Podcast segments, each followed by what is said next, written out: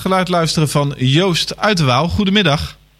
Hallo, met Joost Uiterwaal, hallo. Ja, hartelijk welkom eh, in het programma Houten tegen corona van Omroep Houten op uw favoriete zender 107.3 FM. En natuurlijk ook te beluisteren via de uh, stream en internet.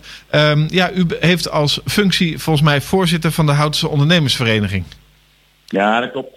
Maar eigenlijk is het een koepel. Hè. Er zijn meerdere ondernemersverenigingen, zoals de winkeliers en de MKBS. Uh, maar de koepel is ondernemend houten. En daar ben ik inderdaad voorzitter van. Juist, ondernemend houten. En u heeft uiteraard gisteren ook om zeven uur, neem ik aan, voor de televisie gezeten en gekeken naar Mark Rutte. En toen dacht u waarschijnlijk, hier ben ik toch niet zo heel blij mee. Ja, dat is een, kleine tegenvallen was het wel. Was wel uh, gehoopt dat uh, uh, horeca en, en de kappers en dergelijke iets zouden kunnen gaan doen. Maar dat is toch wel even in de ijskast terechtgekomen. Dat is wel een tegenvaller. Want natuurlijk een groot verschil. Hè. Als je één maand uh, helemaal niks kan draaien aan omzet en wil je loon en je huur, et cetera, moet doorbetalen, is nog één ding. Twee maanden is natuurlijk, ja, uiteindelijk gaat iedereen het loodje regelen op deze manier. En uh, uh, daar moet een eind aan komen natuurlijk. En daar wordt dan wel hard aan gewerkt, maar we hadden erg graag gezien dat er al wat verlichting zou komen in de maand mei. Maar dat is eventjes vergeten. Ja, want uh, volgens mij is 20 mei de, de nieuwe datum waarop er, dacht ik, weer iets bekend wordt gemaakt of waarin er een nieuwe periode ingaat. Um, ja, u heeft uiteraard contact met de ondernemers in Houten.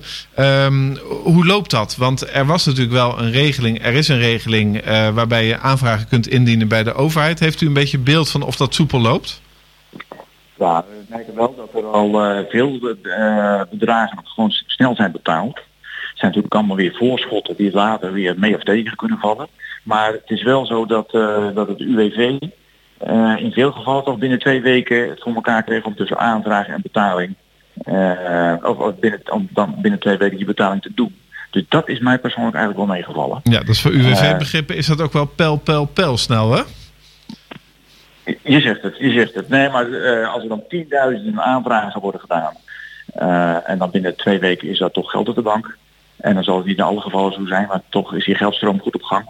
Dus dat is denk ik wel een, uh, wel een, uh, een hele goede zaak. Ja, dan gaat het maar weet ik allemaal wel. Ja, doe maar. Uh, dat het, de gemiddelde ondernemer heeft natuurlijk een paar grote kostencomponenten. Zo'n lonen, nou dat wordt al ook maximaal maar voor 90% vergoed. En hoe dat met pensioenen zit, weet ik eigenlijk ook nog niet eens. Kortom, je bent er ook nog niet met die 90% natuurlijk. dan heb je ook gewoon verlies. maar de banken doen wat mee eh, als het om rente en aflossingen gaat. En uh, er is een verhuurdersconvenant. Hè, dus je kunt maatwerk maken met je verhuurder. En dat is ook uh, mijn persoonlijke hoop een beetje dat uh, als je op zich een goed draaiende onderneming hebt, dan mag je weliswaar een tijd zonder omzet zitten. En daarom misschien op korte termijn of in korte tijd niet aan je verplichting kunnen voldoen. Maar een faillissement, ja, wie gaat dat vragen? Ja. Want alle partijen hebben misschien belang bij om dat niet te doen.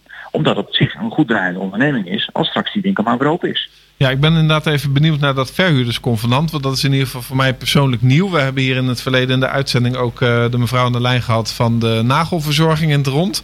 En die gaf toen aan dat er in ieder geval met de vuurder van het rond uh, nog weinig uh, muziek in zat, om maar even zo te noemen. Um, dat gold volgens mij ook voor slager Stokman die we in de uitzending hebben gehad. Wat, wat houdt dat verhuurdersconvenant precies in? Nou, het is een, niet een houtense afspraak, maar het is een landelijke afspraak waarbij belanggroeperingen, ik weet in ieder geval dat vastgoedbelang dat is een verhuurdersvereniging.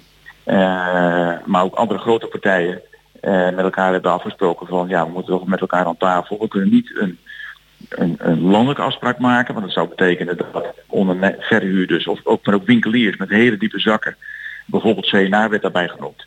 Uh, stond ook gelijk vooraan met, uh, ja, we stoppen met het, huur, het betalen van huur, want de winkels zitten dicht. Ja. Of we draaien minder omzet. Ja, die hebben het een beetje verknald misschien voor de, ja, voor de, de MKB'er, voor het, kleine winkelbedrijf. Want daar zijn natuurlijk heel veel gevallen. Waarbij de cashflow net genoeg is om te leven en te eten thuis. Ja, en als dan uh, in één keer de omzet wegvalt, dan is de huur natuurlijk naast de personeelskosten de grote uitgave. En, uh, maar dat, daar hebben we nou wel van, ja, daar heb ik wel goede hoop op dat daar steeds met verstand van zaken en met een open oog voor de situatie maatwerk wordt gemaakt. Ja, en, uh, maar ik, ja. ik, maak het even heel concreet. Want, want zijn er dan nu bijvoorbeeld inderdaad afspraken met de exploitant van het rond of van een aantal winkels in het oude dorp of op Castellum? Dat weet ik persoonlijk niet van houten. Oké. Okay. Okay. Ja. Nou, dan ben ik zo, wel benieuwd zo, naar. weet ik het niet. Want, want dat is ook zo dat als de verhuurder een afspraak maakt met de ene winkelier, dan hoeft dat dan niet dezelfde afspraak te, te zijn die dan ook goed is voor de andere winkelier. Nee, dus daar, daar, ga ik ook niet over horen. Daar hoor ik ook niet zo van te weten eigenlijk. Oké, helder. Ehm, prima. Ik neem aan dat u uh, druk bent met die coronacrisis. Wat, wat doet uw platform nou precies op dit moment? Nou, we hebben de afgelopen weken besteed om te kijken dat we wat, uh, wat connecties konden maken. Zo hebben we in ieder geval in één geval, herinner ik me, een verband kunnen leggen tussen een bedrijf wat personeel op de bank had zitten omdat de evenementindustrie stilstaat. Terwijl er in de logistiek extra handen nodig waren. Dus zo konden wat personeel worden doorgeschoven. Dus daar hebben we een aantal uh, ja, daar, nou, daar is veel tijd aan besteed om te kijken of dat we dat konden doen, dat we daar iets konden bereiken. En we merken ook dat ondernemers zelf ook erop uittrekken en creatief zijn. We kennen ook allemaal de, de, de restaurants wat nu takeaways zijn. Ja. Uh, ja, dus wat dat betreft is het ook aan de ondernemers zelf om zoveel mogelijk te verzinnen en te bedenken om te kijken of dat die toch uh, kan blijven drijven. Nou, helder. Er was in het, uh, in het Gooi uh, ook een initiatief van een aantal uh, restauranthouders en ook van een aantal particulieren om een soort actie op te zetten om dinnervouchers te organiseren voor de mensen in de zorg. Zou dat nog iets voor zijn? Nou, dat is misschien een, een leuk idee. dat, dat kan. dus dat, kijk, het is wel zo dat wij ons, ons ook focussen op. kijk, veel branches gaan ook gewoon goed door. De IT natuurlijk misschien als, als, als koploper, maar er zijn ook genoeg branches die gewoon goed doordraaien. En dan willen we ook onderwerpen als duurzaamheid ook niet voor 2020 van de agenda schrappen. We waren van plan voor corona om te kijken of dat we een aantal ondernemers konden interesseren om grote zonnedaken te maken. Daar waar gewoon nog mogelijkheden zijn. Met SDE-subsidie, et cetera.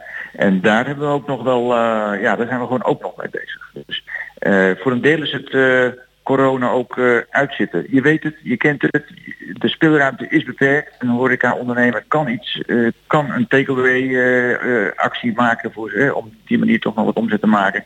Maar verder kun je ook hoog of laag springen. We zitten even in deze situatie, we moeten hem ook voor een deel gewoon uitzitten. Nou, helemaal eens. En gelukkig is het dan wel zo dat als u dat uit moet zitten, dat u wel iedere dag kunt luisteren naar Houten FM, uw favoriete lokale omroep op 107.3. Zo is dat. Ja, ik zit niet bij de reclame, maar ik vind het altijd zo leuk om dat even te roepen. Van de week had ik ook slagerij Stokman aan de lijn. En ik heb ook even gevraagd of zij ook onze zender online hebben staan. Want ja, um, je wordt natuurlijk wel het beste geïnformeerd door datgene wat je hoort bij Omroep Houten. Meneer uh, Uiterwaal, ik wil u hartelijk danken. Uh, wellicht tot uh, binnenkort, want als er weer nieuws is, dan bellen wij u graag op om ons te informeren hoe het staat met de ondernemers in Houten. En veel sterkte. Afgesproken, dankjewel. Goedemiddag. Fijne dag. dag.